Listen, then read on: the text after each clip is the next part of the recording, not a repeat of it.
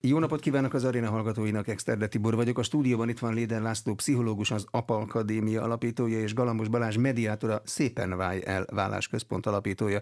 A beszélgetést a rádióban most felvételről hallják. Jó napot kívánok, köszönöm, hogy elfogadták a meghívást. Azért vagyunk itt, mert június harmadik vasárnapján ünnepeljük az apák napját, vagyis nem igen ünnepeljük, mert nem nagyon ö, szoktunk hozzá, hogy ez egyáltalán van. Pedig, ahogy olvastam, ez egy viszonylag régi kezdeményezés.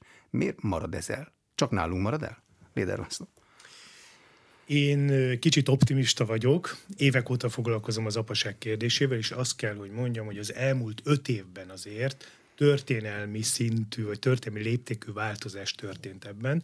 Tehát körülbelül öt évvel ezelőtt erről még tanult a témával foglalkozó szakemberek se nagyon tudtak, és én azt látom, hogy elindult valami. Tehát egyre inkább ünnepeljük, egyre több szót érdemel ez a, ez a dátum. Ugye nincs valami jó helyen, pont az iskolai szünet első hétvégén, amikor mindenki Megy, amerre minden, lát. amerre lát, és ez így van rend, rendjén, de ennek ellenére azt látom, hogy megjelent a közbeszédben, ugye ma is erről beszélgetünk. Az, hogy ebből hogy lesz ünnep, ugye egy igazi ünnep, ami egy személyes, lélektanilag is fölemelő dolog, az egy következő kérdés, de én azt látom, hogy erről pozitívan kell, hogy nyilatkozzak, egyre több szó esik.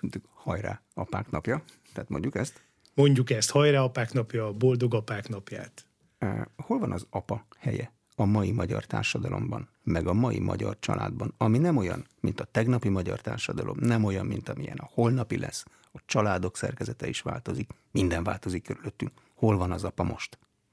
Az apa a küszöbön van, én azt szoktam mondani, tehát nagyon leegyszerűsítve, azt kell, hogy mondjam, ez nem magyar probléma, hogy ez egy modern társadalmi probléma, apátlan társadalomról beszélünk. 1963-ban már leírták ezt Németországban, ezt a kifejezést, apátlan társadalom. Legegyszerűbben úgy tudnám megfogalmazni, hogy mi is az, hogy apátlan társadalom, hogy a családok indokolatlanul anya-gyerek központúvá váltak, és az apák B-szereplők lettek.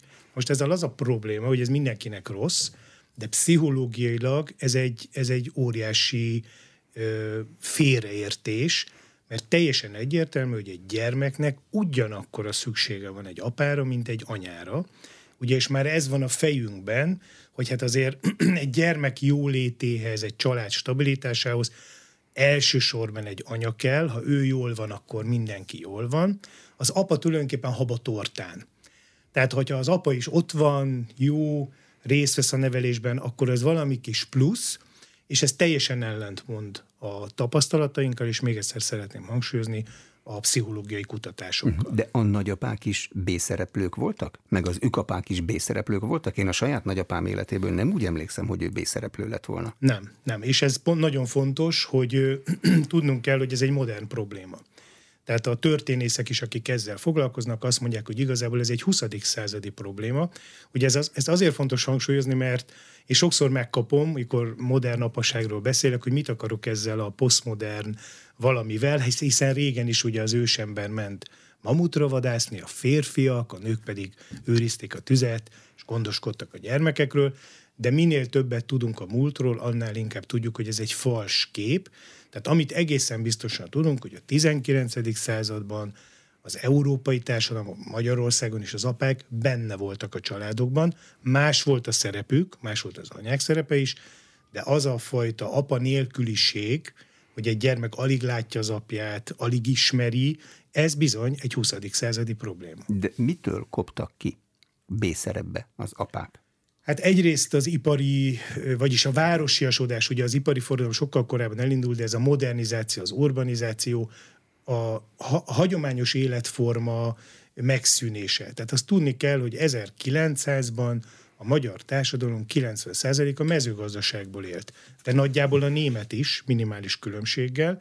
Tehát ezek a családok együtt éltek, együtt dolgoztak, életvitel szerűen, és ugye a 20. század elején ez felbomlott jött az iparosodás, városba költözés, és úgy is szoktunk fogalmazni, hogy a családban lévő apából a családért való apa lett, és ekkor alakult ki az a rossz modell, hogy az apa elsődleges szerepe a pénzkeres. De ha az apa a küszöbön van, ki fogja behívni? Hát ezért vagyunk itt szerintem Balázsjal is, hogy ezen dolgozunk. Én pszichológusként azt kell mondjam, hogy radikális azért a változás. Pár évvel ezelőtt teljes értetlenség fogadta ezt a témát, és most már szakemberek, akár családsegítésben dolgozók is egyre inkább felvilágosultak erről a kérdésről, hogy hát nagyon egyszerűen apa nélkül nem fog menni. Tehát látjuk, hogy a magyar társadalom mai problémáinak is egy jelentős része egész egyszerűen az apátlanságra vezethető vissza. És akkor ugye ide még fontos behoznunk azt az elemet, hogy mindehez szorzó tényező az, hogy az egész nevelési intézményrendszerből hiányoznak a férfiak.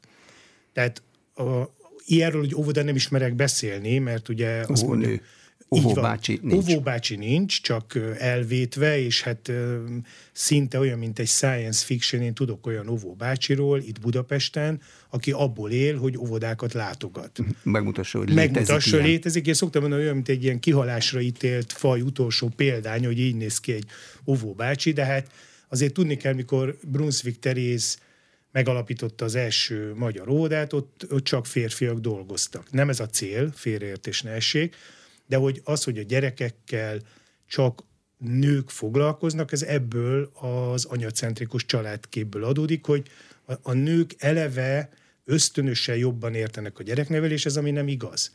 Tehát azt tudni kell, majd erről ejtetünk is néhány szót, hogy minden kutatás szerint az apaság ugyanúgy egy ösztönös szerep. Hm, még mindig a küszöbnél tartok. A mediátort bárki megkeresi azzal, hogy egy apát be kéne hívni a küszöbről, vagy magát a problémát se azonosítják a családok? Abszolút nem azonosítják a problémát a családok. Nekem megdöbbentő egyébként, hogy amikor vállásra beülnek a szépen vállás központba, egy vállási konzultációra, ugye a, nekem az, a harmadik kérdésem az az szokott lenni, hogy mesélj kérlek a családodról, hol nőttél föl, milyen körülmények között szocializálódtál, és a nőket rendszerint meg szoktam kérdezni, édesapáddal való gyermekkori kapcsolatodról mesélj. És hát a, az elvált szülők gyermeke ül klasszikusan ott előttem a vállás küszöbén, aki elmondja, hogy, hogy apám, apám nem keresett.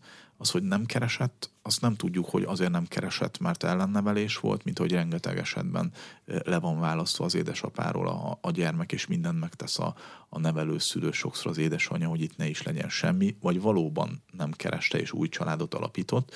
Tehát rengeteg olyan ö, feleség ül ott, aki válni szeretne, és ugye nálam a, a statisztikák ugyanúgy érvényesülnek a szépen olyan konzultációkon, mint az életbe, tehát a minket megkereső embereknek a 75%-a nő, ahogy a vállókeresetek 75%-át is a nő nyújtja be.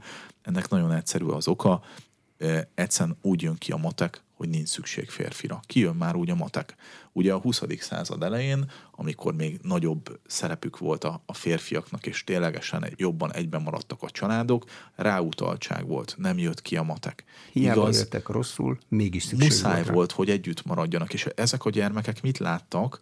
Megoldott konfliktusokat is láttak. Tehát láttak hullámhegyeket, hullámvölgyeket, nevetés, sírást, erőszakot, sajnos sokszor kibékülést a, a mai gyermekek mit látnak?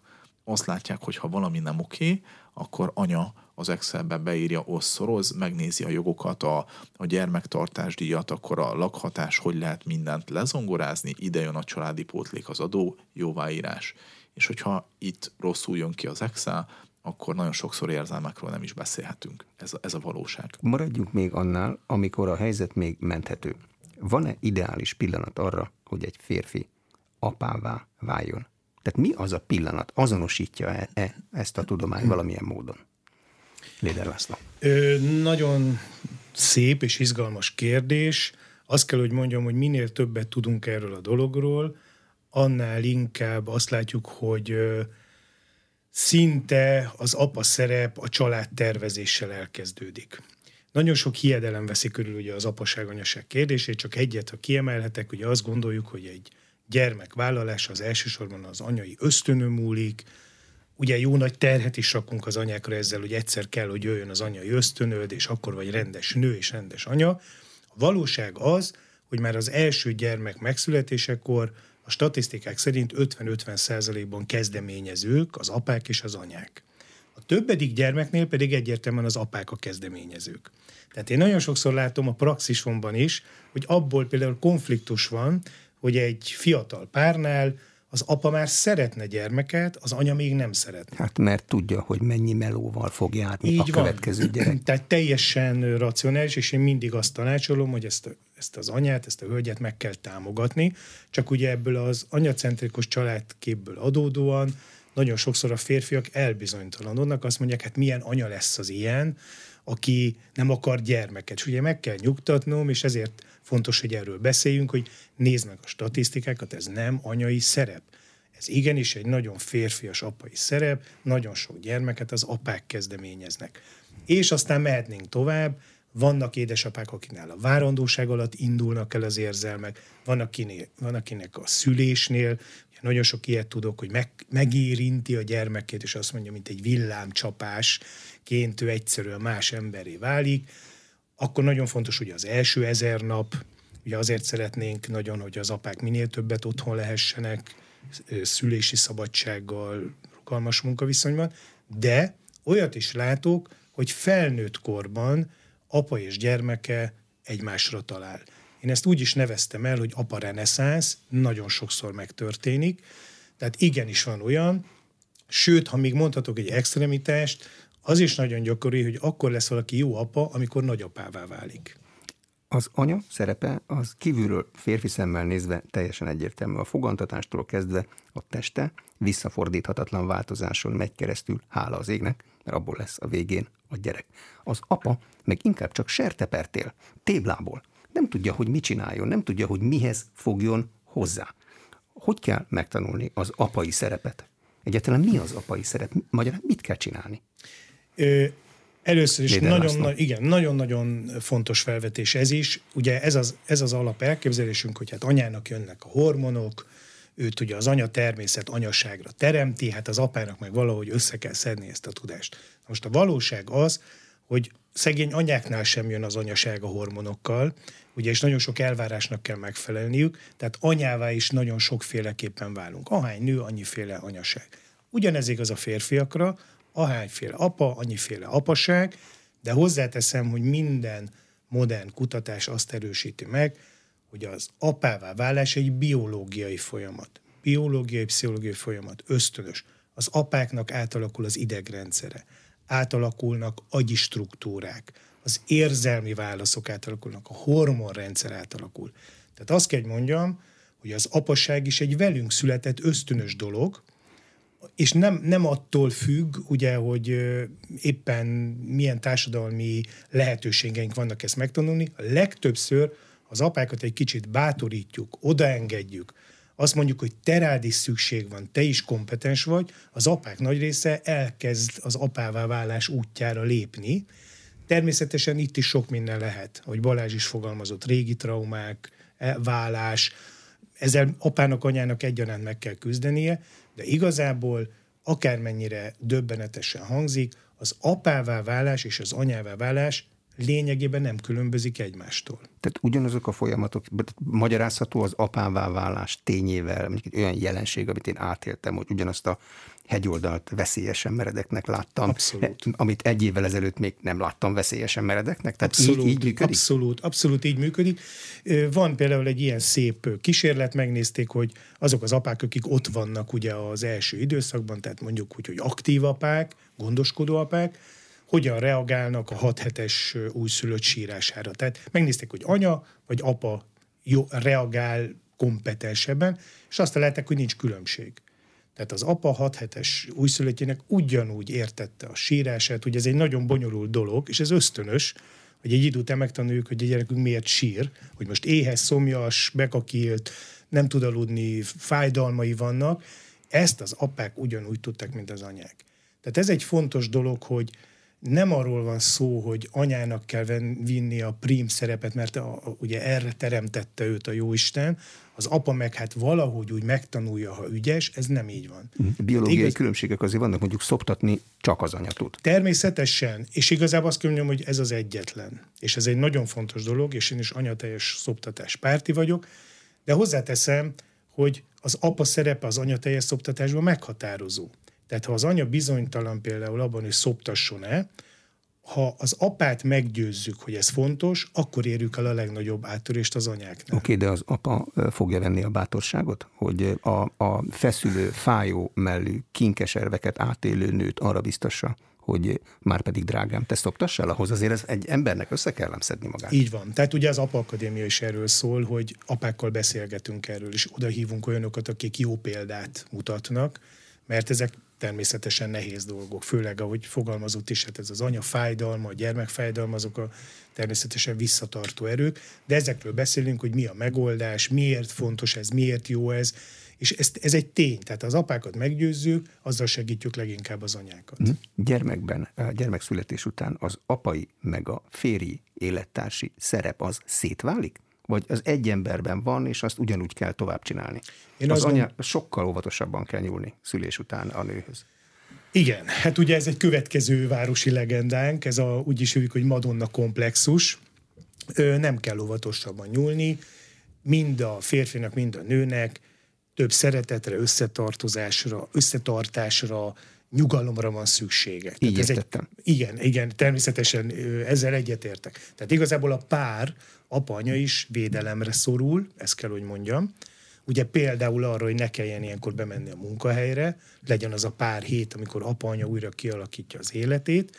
Ez egy nagyon-nagyon nagy segítség, de a családi segítség, stb. a türelem, a felkészítés, tehát például azt, amikor felkészítjük a szülőket, és ezért lenne jó ugye, hogy minél több apás szülészeti felkészítő is legyen, mert ezekről a lélektani dolgokra kell felkészíteni, most össze kell kapaszkodni, együtt kell csinálni, egymást váltani kell, türelmesnek lenni.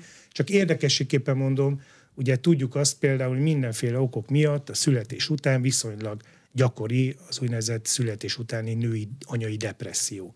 Ez az anyák 31 százalékát valamilyen formában érinti. De az új kutatások szerint ugyanilyen mértékben érinti az apákat. Tehát a születés után 31 százaléka az apáknak valamilyen depresszió megy keresztül. De van már a magyarázat, hogy miért a előttünk tornyosuló akadályoktól megrémülünk, vagy biológiai folyamat? Biológiai folyamat is, ugye érzékenyebbek vagyunk, kiszolgáltatottabbak vagyunk, és hát ezért ez egy nagyon komoly időszak. De azért vagyunk emberek, hogy tudatossággal, felkészüléssel ennek a nagy része megelőzhető, de tényleg nem is tudjuk, hogy mi történik velünk. Tehát, hogyha csak azért mondom, kedves hallgatók is remélem, hogy értik ezt, hogy ha egy apában is elindulnak a hormonok, ugye a, mondjuk így, hogy az anya természet azt mondja, hogy legyél otthon, gondoskodj, simogasd a gyereket, simogasd a feleséged,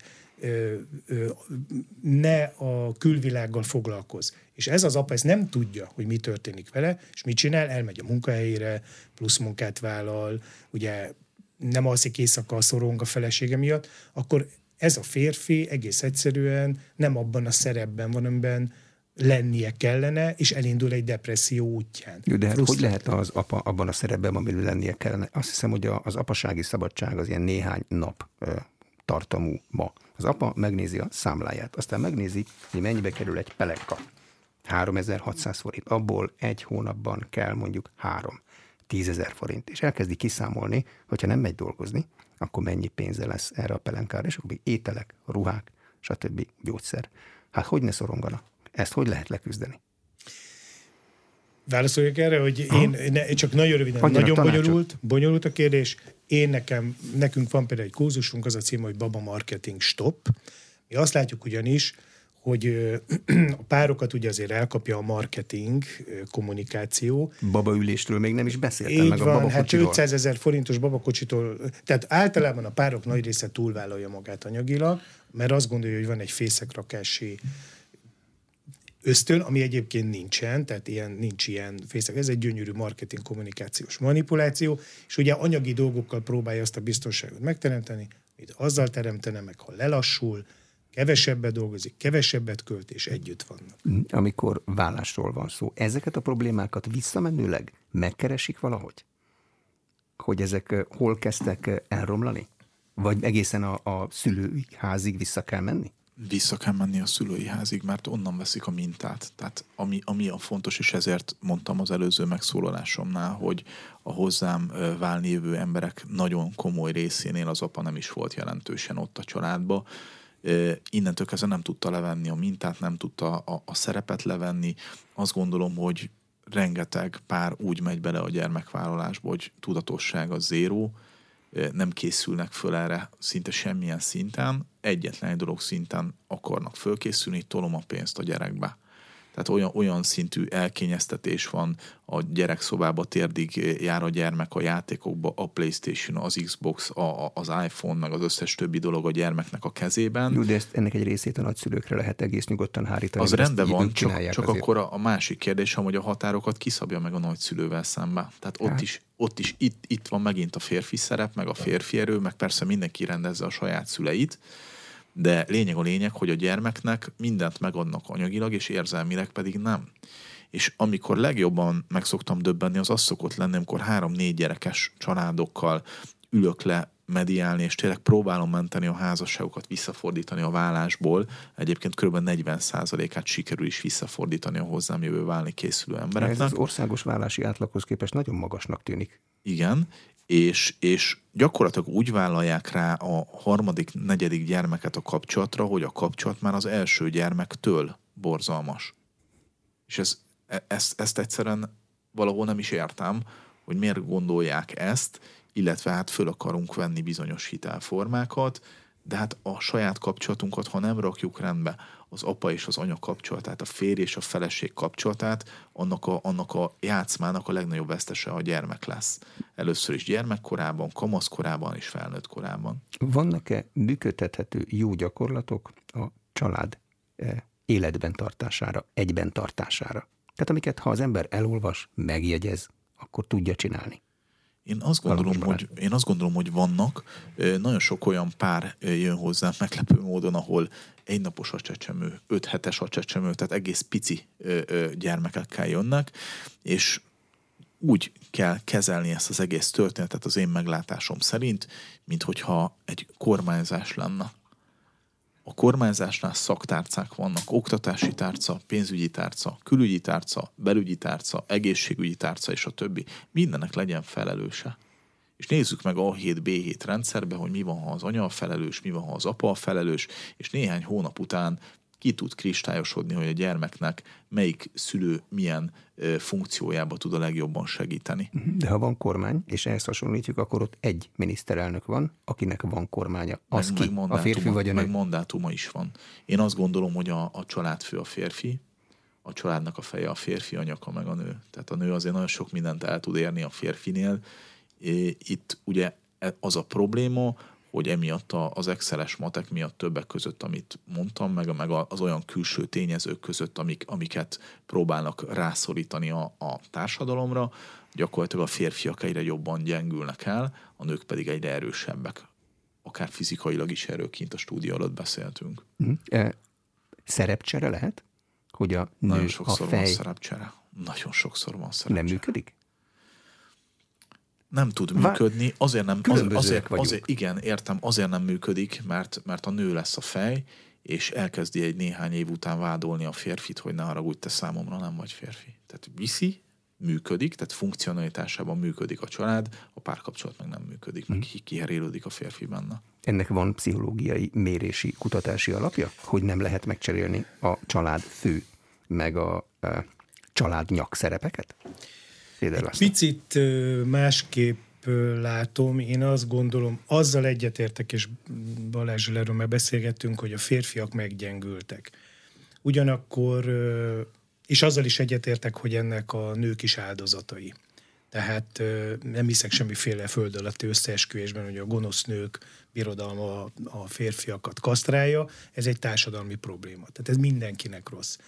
Ugyanakkor én azt látom, hogy, és ezt kutatások is mutatják, hogy a, a legtöbb működő család az inkább csapatmunka szerűen működik. És sokkal egyenlőbbek a szerepek, a vezetői szerepek is, mint azt gondoljuk. Sőt, ugye a történészek azt mondják, hogy ez régen is így volt, csak akkor nagyon, vagy jobban kellett mutatni ugye a férfi társadalmi szerep, hogy ő hordja a, a kalapot, de mondjuk egy olyan családban, ahol a női ág volt gazdagabb, egyértelmű, hogy ők voltak a dominánsak. De ezt nem lehetett ugye kifelé mutatni, mert azt, az furcsán nézett volna ki. Tehát én pszichológusként is azt látom, hogy minél jobban tisztázottak a csapatszerepek, és minél jobban tudja váltani egymást férfi és nő bizonyos területeknek, most nevezük így koordinálásával, a kézbevételével, tehát minél rugalmasabban, annál konfliktusmentesebb a család. Tehát én azt látom, hogy ha nagyon ragaszkodunk a nemi szerepekhez, hogy ez férfi dolog, ez női dolog, akkor előbb-utóbb konfliktus van belőle. Ha átlépek nőinek tartott dolgokba, mondok egy példát, ha ragaszkodok ahhoz, hogy a mosogatógépet mindig én pakoljam be, mint férfi, mert szerintem én azt jobban be tudom pakolni, akkor ezzel nem gyalogolok bele a feleségemnek a lelki világában. Nem fogja azt mondani, hogy én őt alkalmatlannak tartom arra, hogy egy ilyen fontos műszaki feladatot ellásson? Én azt gondolom, hogy nem. Sőt, ugye én úgy szoktam fogalmazni, hogy a mosogatás példánál vagyunk, hogy mikor az apakadémián férfiakkal dolgozom, hogy hát srácok, hogyha azt gondoljátok, hogy attól vagyunk férfiak, mert nem mosogatunk el, akkor már azért elég nagy baj van. Jó, szóval a saját tekintélyemet se rombolom attól, hogyha mosogatok? Hát sőt, én azt gondolom, hogy nagyon férfias a gondoskodás. Tehát az, hogy rendet tartok magam körül, rend van, tisztaság van, magam után elpakolok, ez egy, ez egy felnőtt személyiség működése, nem mm, várok másra. Hozzáteszem, minden család más. Tehát az, hogy felosztunk területeket, és látok itt is, hogy a konyha a férfié mondjuk. A férfi ügyesebb ebben, férfi jobban szereti, férfi, férfi össz. Semmilyen konfliktus nincs ebből, ha ezt a férfi és a feleség is elfogadja. És ez teljesen rendben van, hogy az én drága feleségem gyönyörű bútorhúzatokat készít vagy vásárol, én meg rendet rakok a konyhában, és fordítva is lehet, hogy a konyha az a nőbirodalma. De nem azért, mert, mert odavaló. Nem, mert odavaló, vagy nem azért, mert a férfi visszautasítja, hanem így egyeznek meg a pár tagjai, hogy ehhez bizony én értek, szeretek én itt rendet tartani, te csinálj mást. Tehát ez a fajta megegyezés az alapja, és semmiféle merev nemi szerephez kötés. Tehát ha már úgy kezdődik egy mondat, hogy ez férfias munka, ez nőies munka, akkor már ott baj van. Ugye, tehát én mindig el szoktam mondani saját példámból, az én drága feleségem is egy, egy emancipált családból jött, az édesapja mindenben részt vett, de az én feleségem elmondta nekem, hogy két évébe tellett, hogy gyomorgörcs nélkül végignézze, hogy én előveszem a porszívót, és felporszívozom, mert ő úgy érezte, hogy ez valamiféle vád, hogy ő nem rakott rendet, nem porszívozott eleget. Uh-huh. És én minden alkalommal elmondtam, hogy nem, én szeretek porszívozni, én szeretem gyorsan összeszedni a piszkot, ennek eszembe nem jut, hogy ez egy női feladat Porszívó, lenne. csodálatos szerkezet. Egy egyébként. csodálatos szerkezet, lehet közben énekelni, közben zúg, ki, ki, kinek mi tetszik, de ez az igazság, hogy, hogy mindketten úgymond egy, modern családból jöttünk, és bizony neki is két évig gyomorgörcse volt, de ezt apaként is megéli az ember, ha mondhatok egy másik példát, én a, a, a Dorogító partján a pici lányommal feküdtem, volt fél éves, fölébredt, elkezdtem puszilgatni. És egyszer csak belém csapott, hogy úristen, hogy tehet ilyet egy apa, egy férfi nyilvánosan, hogy puszilgatja a gyerekét. Tehát mélyek ezek a sztereotípiák. Milyen technikájuk van arra, hogy a családban ne csak az anya, apa, hanem a férfi-nő kapcsolat is fennmaradjon. Ne kerülgessük, beszéljünk az intimitásról. Hogy kell csinálni? Egyáltalán ez a baj? Nagyon sokszor, igen, nagyon-nagyon sokszor ez a baj megdöbbentő mennyiségű olyan kliens érkezik hozzám, olyan pár, ahol tényleg bombasztikus külsejű nő van, és évek óta a férfinak nincsen ő felé vonzódása, libidója, és persze a fordítottja is igaz. Gyakorlatilag ez azért van, mert az emberek nem töltenek egymással minőségi időt. Tehát megszületik a gyermek, óriási nagy gyermekkultusz van, mindent a gyermeknek megadunk, nincsen négy szem közti randi, nincsenek összekacsintások, nincsenek mozik, koncertek, olyan események, ami fel tudja azt az érzelmet építeni hogy legyen az embernek kedve is a másikkal lenni, és legyen az embereknek ereje is a másiknak lenni. Egy tipikus történetet szeretnék most elmesélni a kedves hallgatóknak. Nálam volt a héten egy pár szépen vajel konzultáción, édesapa egy banknak a vezető informatikusa, édesanyja kontrollál két gyermek, a gyermekek azt hiszem 8 és 10 évesek, már mindkét gyermeknek meg van véve a lakás, tehát lakás meg van véve mindkét gyermeknek, de 12 éve nem voltak tengerparton, és egy csokira, egy fagyira sem lehet pénzt kérni. mondjuk édesapától. Tehát olyan szinten előre gondolkozunk a holnap utánban, hogy elfelejtünk a mának élni. Teljes mértékben elfelejtünk. Jó, de ez azt jelenti, hogy ki kéne vonni meghatározott időszakonként a gyerekeket, az, az apa meg az anya közül, és akkor nem azon fognak állandóan aggódni, hogy jaj, mi van a gyerekekkel?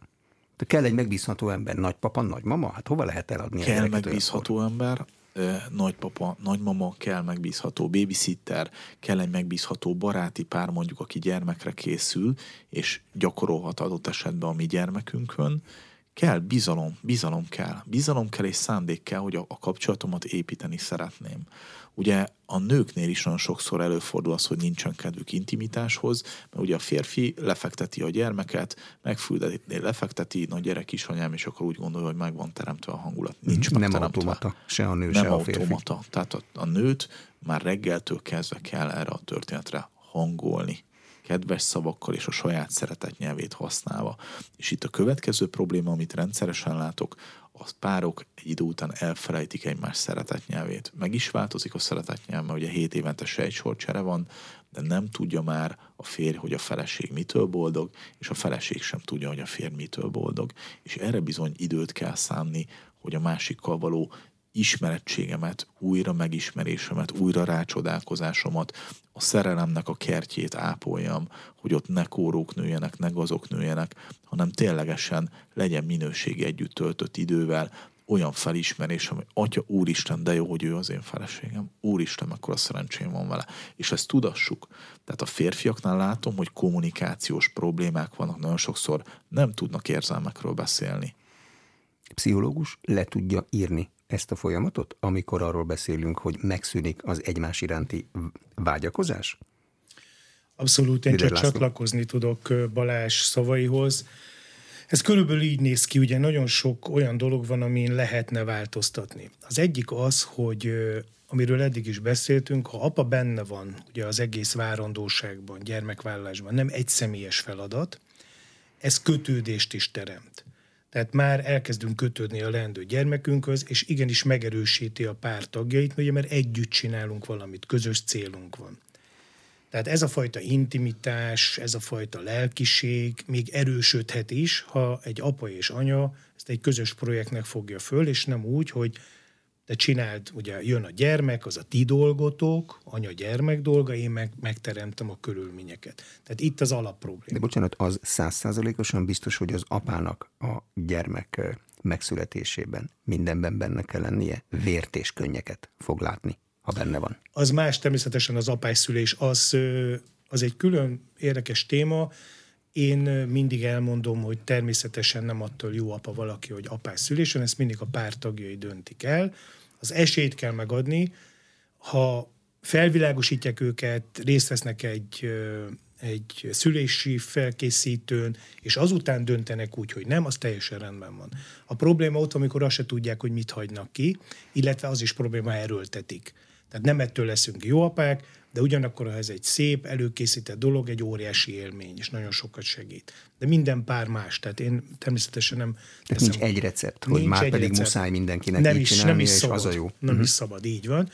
De viszont hozzá kell tegyem ez az egész szexuális problémázás, és kimutató dolog, hogy a várandóság alatt mindenhol a világon csökken a szexualitás indokolatlanul. Tehát ebben benne van például az is, amiről az előbb is szó volt, hogy van egyfajta madonna komplexusunk, hogy ugye a várandós anya az egy törékeny, vélelemre szoruló, ugye azt is mondjuk, hogy terhes, nagyon csúnya kifejezéssel, ugye ez a latin kifejezésnek a magyar fordítása, gravida, ugye az a terhelt latinul, de nagyon rossz a jelentése, mert úgy néz ki, mintha egy betegség lenne. És ugye itt, itt fontos például a szakember, a kísérő szakember aki elmondja, ez velünk is megtörtént. Ugye várandosult a feleségem, és én is pszichológus vagyok, szemelvesz egyetemet végzett, végeztem, és mégis megkérdeztem a, az orvost, hogy szeretnénk bemenni egy tóba, egy élő tóba fürödni, hogy szabad? És akkor jót nevetett, és azt mondta, ez nem betegség, ott nem kibejárnak a baktériumok. A feleségének olyan immunrendszer van, olyan védett az a magzat, hogy hát menjenek, úszanak abban a tóban. Tehát, hogy félreértéseink vannak, és ugye elindul az, hogy nem is szabad hozzáérni az anyához. A szexualitás árt. nem zavarjuk meg ezt a folyamatot. És hozzá hogy tegyem, hogy ez pont fordítva van. Tehát az egészséges szexualitás, a rendszeres szexualitás a várandóság alatt egyértelműen javítja a szülés minőségét. Egészségesebbek a gyerekek.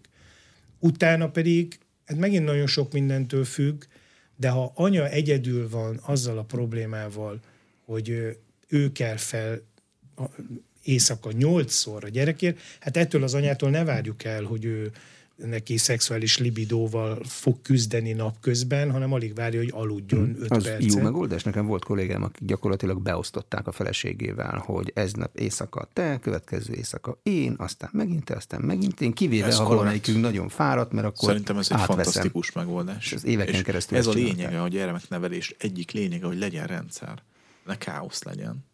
És, és vegyük rá a nőről a feladatot. Nagyon-nagyon el lehet ebbe fáradni, és bármennyire is férfi párti vagyok, nagyon sokszor haragszom olyan férfiakra, akik ezt a szülőséget, az anyaságot, a, a gyere, ő csak otthon volt és nevelte a gyerekeket. Én dolgoztam, ő csak otthon volt.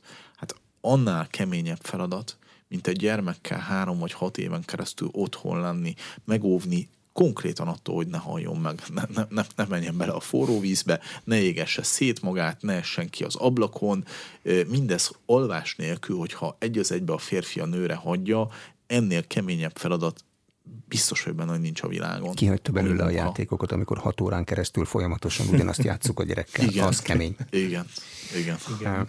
Hát én úgy szoktam fogalmazni, hogy humor és zenbuddhizmus nélkül ne vágjunk bele a szülőségbe.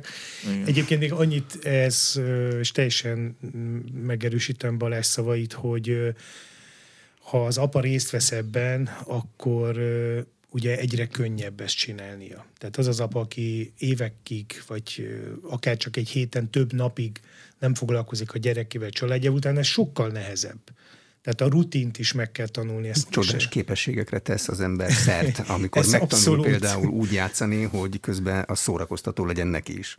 Jó, abszolút, világosan. és ez így van, és ez az apának is jó, tehát nagyon fontos, hogy ez nem teher, természetesen fáradtak vagyunk, dolgozunk, megvan magunk kapacitása, de igazából, hogyha a gyerekemmel rendszeresen foglalkozom, az óriási örömforrás is. A másik, csak ennyit pszichológiailag nem szeretném túl pszichologizálni, Ransburg professzor úr fogalmazta meg nagyon szépen, hogy mi az apa szerepe, azt mondta a gyermek áthelyezése a küszöbön, és ez több, mint metafora, tényleg úgy látjuk, hogy az apának ösztönös szerepe az, hogy az anyát és a gyermeket kifordítsa ebből a, a, ugye szimbiózisból. Hát ők szimbiózis, egy testben fejlődik a gyermek, és ha, ez a, és ha apa nem, ezt nem végzi el, akkor bizony az van, hogy anya és gyermeke olyan közel kerülnek egymáshoz, és annyira összezárnak. Család a családban. Család a családban Nagyon, nagyon sokat látok ilyet is. Család a családban. És amikor család a családban lesznek, és úgy megyünk bele a vállásba, akkor az anya nem is bízik az apába. Tehát ő hozzá egy hétre, meg öt napra, hát hogyan, hát Otthon sose, se tudta megoldani. Otthon se tudta. Hát most mitől tudná megoldani?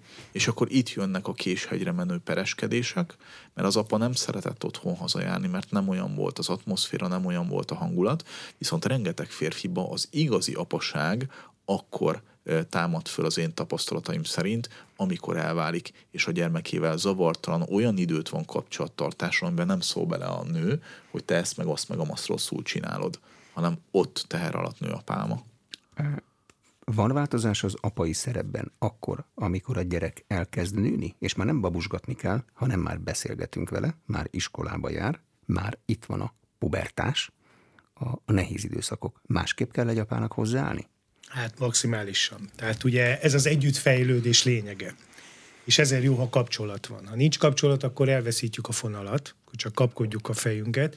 Saját példámon mutatom, én édesapaként azt a szomorú apai élményt éltem meg ezen a tavaszon, hogy a nagylányom megkért, hogy többet ne fogjon meg nyilvános helyen a kezét, ami egy apának, egy, gondolom, egy anyának is egy szörnyű dolog, de rögtön szeretném hozzátenni, hogy ugyanakkor egyszer csak kaptam egy intellektuálisan, érzelmileg hozzám közel álló partnert a, a nagylányomban, akinek például nagyon hasonló a humora az enyémhez, mert nagyon sok időt voltunk együtt, és én olyan jókat tudok nevetni az ő viccein, mint kevés ember viccein. Tehát ez a szépsége is, és ezt nem szabad elfelejteni. Oké, okay, de akkor most én szeretném tovább bonyolítani. Mi van, hogyha egy családban több gyermek van? Mondjuk vannak fiúk, lányok, vagy csak lányok, vagy csak fiúk. Hogy kell egy ilyen bonyolult szituációt, és persze ott van az anya, a, egy apának kezelnie? Kreatívan és rugalmasan.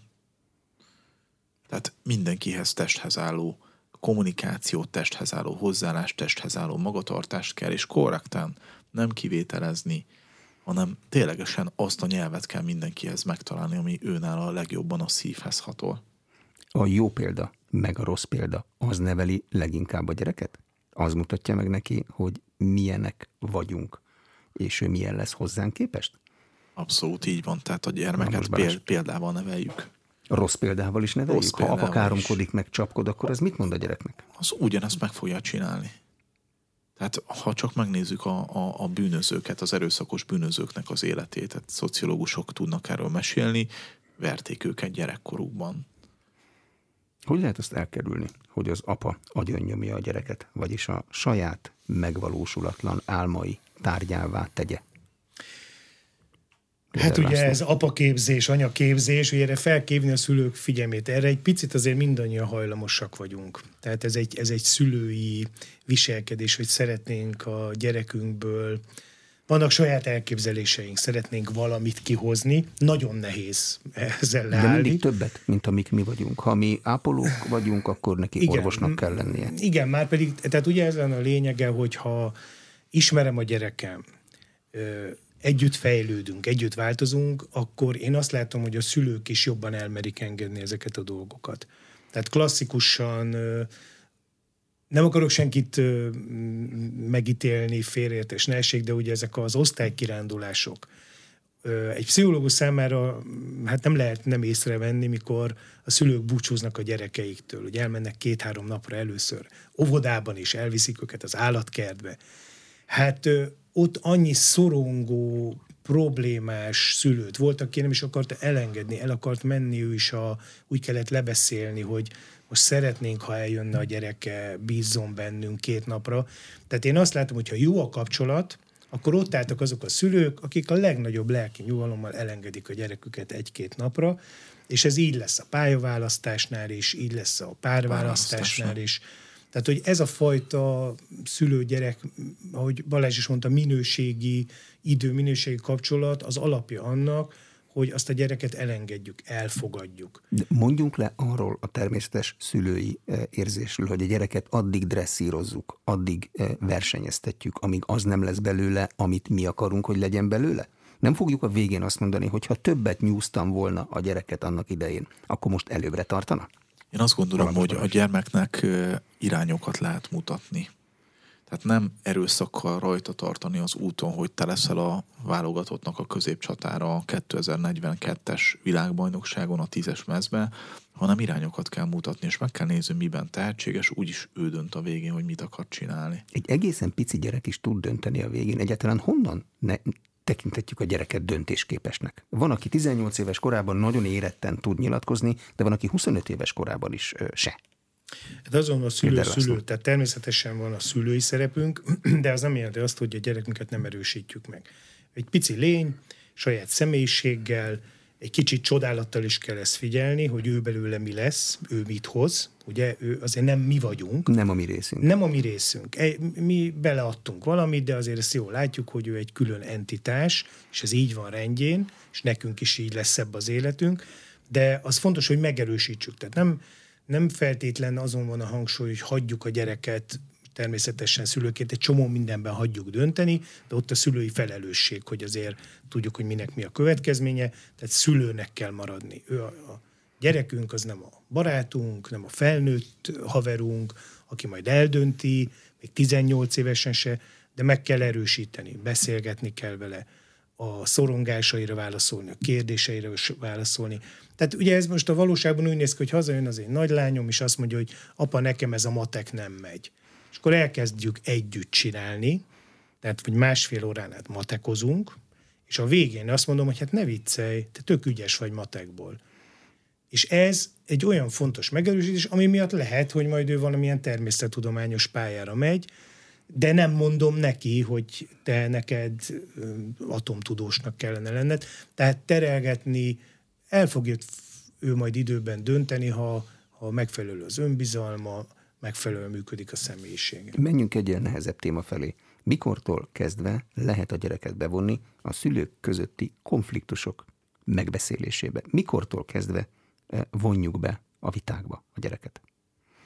Én azt gondolom, hogy ne mondjuk be egyáltalán a vitákba a gyereket. Nem a gyerekre tartozik. Tehát a szülők közötti konfliktus az ne a gyereknek a vállát nyomja. Akkor se, ha arról van szó, hogy Ferike menjene nyári táborba? Akkor se. Mi döntsük el helyette?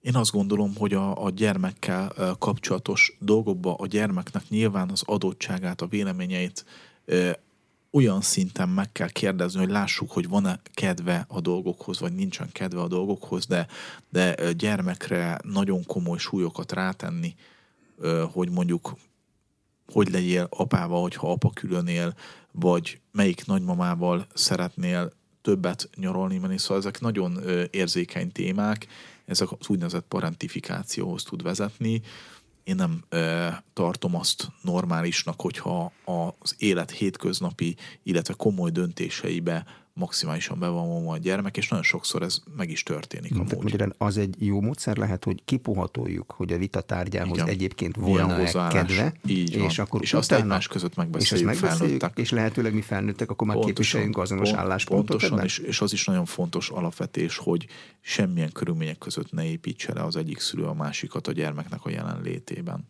A leépítés az azt jelenti, hogy uh, ne intsük le. De, degradálás, hogy, hogy te apád látod, hogy mit csinált megint, hogy most ki fogunk kapni apától. Tehát föl lehet építeni egy gyermekbe a félelmet Persze, a, a saját mindent megenged. Anyád mindent megenged, így van. Tehát, tehát a szülők, ők egy csapat. Tehát a kajak kettes is azért nyeri az olimpiákat mondjuk a, a női 500 méteren, mert egy irányba eveznek. Hogyha időnként a futam közepén a másik irányba evezne mondjuk a vezérevezős vagy a hátulülő, akkor egyértelműen nem nyernénk. Mhm. Rombolja-e az apai tekintélyt az, ha nem mindig neki van igaza? Abszolút nem, sőt, ah, hát sőt. én azt szoktam mondani, hogy ö, ö, én, és egyébként ez az egész témához csak annyit, hogy Ugye azt mondjuk, hogy a nevelés az a hiteles jelenlét, és bizony abból belefér az is. Én is föl szoktam emelni a hangomat, én is tudok igazságtalan lenni, én is tudok úgy szólni a gyerekeimhez, ahogy nem kellene. A lényeg az, hogy én képes vagyok bocsánatot kérni a gyerekeimtől. És nem az, hogy nem csökkenti a tekintélyem, én ezt szoktam mondani, hogy azért is szeretek a gyermekeimtől bocsánatot kérni, mert akkor öt napig csokoládét kapok ajándékba, meg mindenféle finomságokat, tehát imádják. Én azt látom, hogy sokkal nagyobb a, a megbecsültség, mert azt érzi, hogy én is tisztelem őt. És az, hogy apa tisztel, és ez az anyára is igaz természetesen, az a kapcsolatot mélyíti. Tehát az, hogy az apa tekinté, az egy nagyon félrevezető dolog. Én azt gondolom, az apai kapcsolat, apa-gyerek kapcsolat minősége a döntő. Tehát ha az magas, tehát magas színvonalú, tehát mély kapcsolatról van szó, akkor ott tisztelet lesz, nagyobb lesz az esély az őszinteségnek, annak, hogy egymásra hatással vagyunk. Ezek gyönyörűen kimutatott dolgok. Tehát, hogyha jó az apa-gyerek kapcsolat, még a legvadabb kamaszkorban is fiúk és lányok valahogy tud, kitudakolják apa véleményét arról, hogy ő milyen pályára szeretne menni. De ez a kapcsolat. Uh-huh. Hogyan lehet azt elérni, milyen technikával, hogy a férj és a feleség, anya és apa közötti újabb vita, az egy újabb vita legyen, és ne az előző három év 500 vitájának újranyitása. Új korszakokat kell indítani. Hát új, új korszakokat kell indítani, ez, ez a korszak, ez lejárt ekkor és ekkor, és nem nézünk vissza. Tehát a múlt az elmúlt, a jelenben vagyunk jelen, a jövő pedig jönni fog fölösleges azon izmozni, hogy kinek miben van igaza. Mert hogyha ezt nézzük, hogy a házaspár tagjai közül egy ilyen egóharc lesz, hogy kinek miben van igaza, akkor az embernek igaza fog maradni, férje meg felesége nem fog maradni. De akkor le kell zárni a vitákat, és abban meg kell állapodni, hogy ezt megbeszéltük, megbeszéltük, ezt megbeszéltük, ért, akkor így lesz, mind a ketten egyetértünk vele, van, és, elő, és előre kell nézzünk. Igen.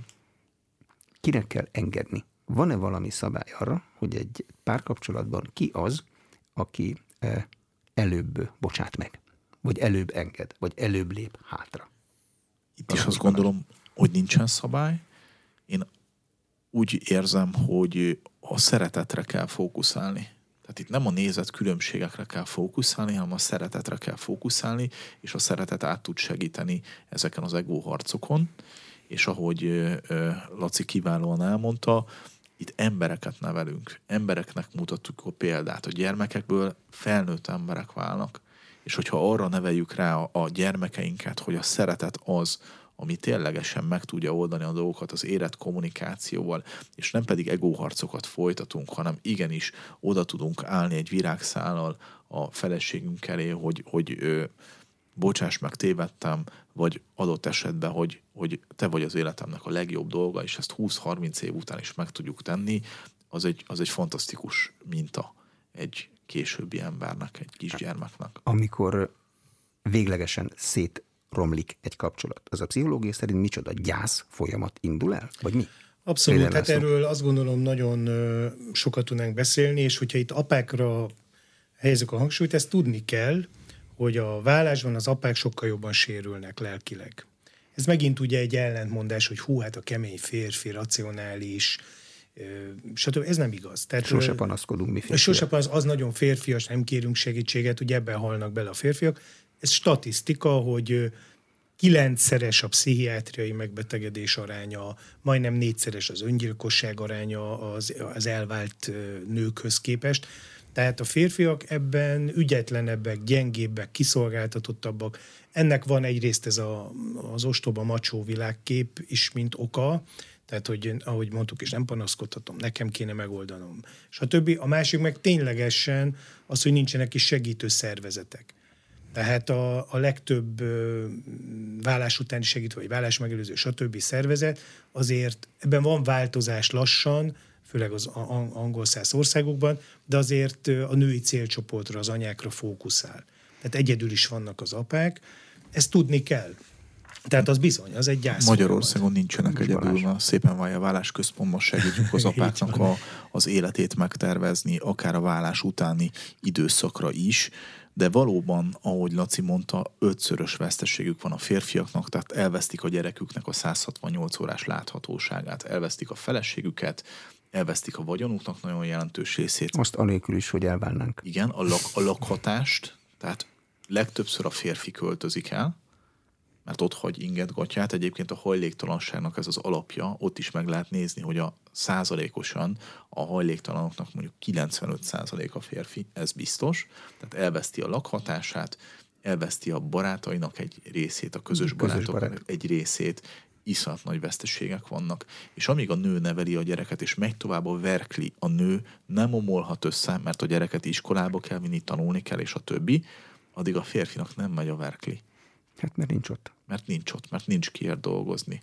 Mert nem érzem a gyermekemnek az illatát. Mert összeestem ebbe az egészbe, mert tönkrementem, mert, mert eladósodtam, mert épp hogy ki tudom fizetni az albérletemet és a többi. Hát kivéve, hogyha új párkapcsolata van.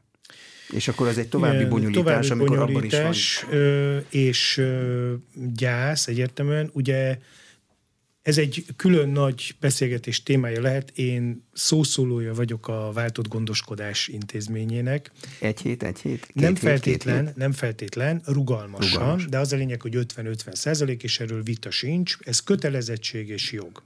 És azt látjuk megint csak evidenciák alapján, ahol ezt bevezették a világban, ott elsősorban a gyerekek nyernek vele, de a, a, a vállószülők is. Sőt, csökkenti a vállási hajlandóságot. Tehát ez a fajta, én erősen fogalmaztam, mert többször médiában is elmondtam, vállalom, hogy a jelenlegi vállási gyakorlat Magyarországon igazából egy nemzeti apátlanító rendszer, egy, egy igazi polgárháború, apák, anyák polgárháborúja a saját gyerekükért, ami hát ugye kimondani szörnyűség. Akkor most mondok egy megdöbbentő adatot. Budapest Pest megyei bíróságon, családügyi bíróságon van egy elég magasan pozícionált információforrásom. 2022-ben 98%-a az apáknak nem kapta meg a váltott gondoskodást. 2%-a kapta meg a váltott gondoskodást. Azt hiszem, innen folytatjuk egy következő alkalommal. Az elmúlt egy órában Lider László pszichológus, az APA Akadémia alapítója és Galambos Balázs mediátora, szépen Vájer vállásközpont alapítója volt az aréna vendége. A műsor elkészítésében Illis László felelős szerkesztő és Módos Márton főszerkesztő vett részt. A beszélgetést a rádióban most felvételről hallották. Köszönöm a figyelmet, Exterde Tibor vagyok.